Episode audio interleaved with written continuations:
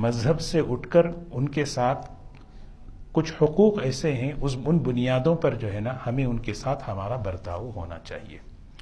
اور ایک موقع ہے ہمارے لیے۔ اس ملک میں، اس ماحول میں، اس معاشرے میں دین کی عملی دعوت پیش کرنے کا۔ دین کی عملی دعوت پیش کرنا۔ یہ ہر مسلمان کو کی فکر ہے، یہ ہر مسلمان کی ذمہ داری ہے۔ نا؟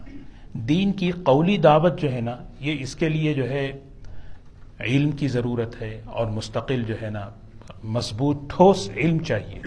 جب کوئی غیر مسلم بات کرے تو کیا بات کریں اسے کیسے سمجھائیں؟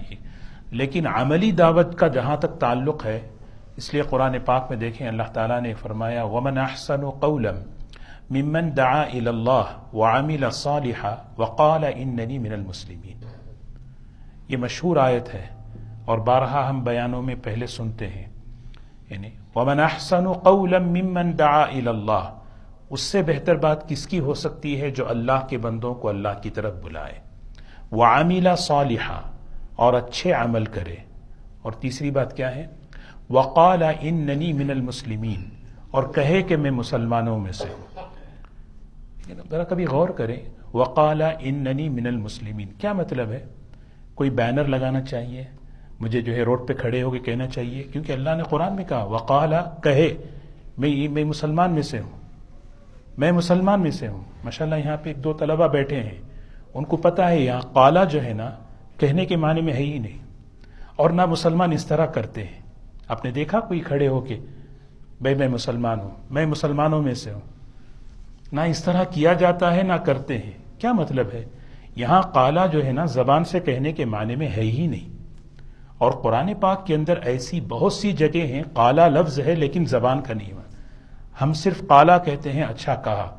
تو قالا یہاں پر جو ہے، مراد ہے حال۔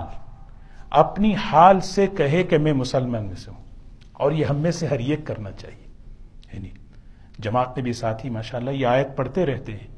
لیکن یہ آیت ہمیشہ ذہن میں رکھنا ہے وقال اننی من المسلمین۔ اور مجھے کہنا چاہیے، کیسے کہنا چاہیے؟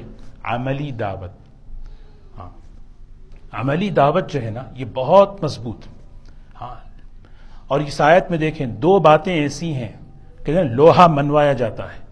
ہاں جس سے کہتے ہیں نا، لوہا منوایا جتنے، جتنا پریشرائز کیا جاتا ہے نا، اطراف سے، بھئی اسلام حالات خراب ہیں، حالات خراب ہیں، اسلام کے خلاف، مسلمانوں کے خلاف بلکہ سوچنا چاہیے کہ بہترین موقع ہے دعوت دین کو پیش کرنے کا۔ اگر ہماری سوچ اس طرح ہو، اس سے بہتر موقع ہو نہیں سکتا کہ اللہ کے دین کو عملی طور پر پیش کرو۔ کم از کم دو درجے ہیں۔ ادنا درجہ، چھوٹا درجہ۔ جس پر پوری امت کو آنا ہے، میں وہ کام نہ کروں جس کو حضور صلی اللہ علیہ وسلم نے منع کیا ہے۔ یہ یہ ادنا درجہ ہے۔ اس سے نیچے درجہ نہیں ہونا چاہیے۔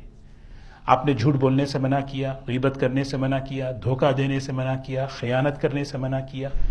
میں یہ کم سے کم یہ درجہ، جس بات کو حضور صلی اللہ علیہ وسلم نے منع کیا، وہ نہیں کروں۔ اچھا اعلیٰ درجہ کیا ہے؟ اعلیٰ درجہ یہ ہے، حضور صلی اللہ علیہ وسلم نے جس کام کو جس طریقے سے کیا، اس طریقے سے کرو۔ سمجھ رہے نا؟ یہ اعلیٰ درجہ ہے۔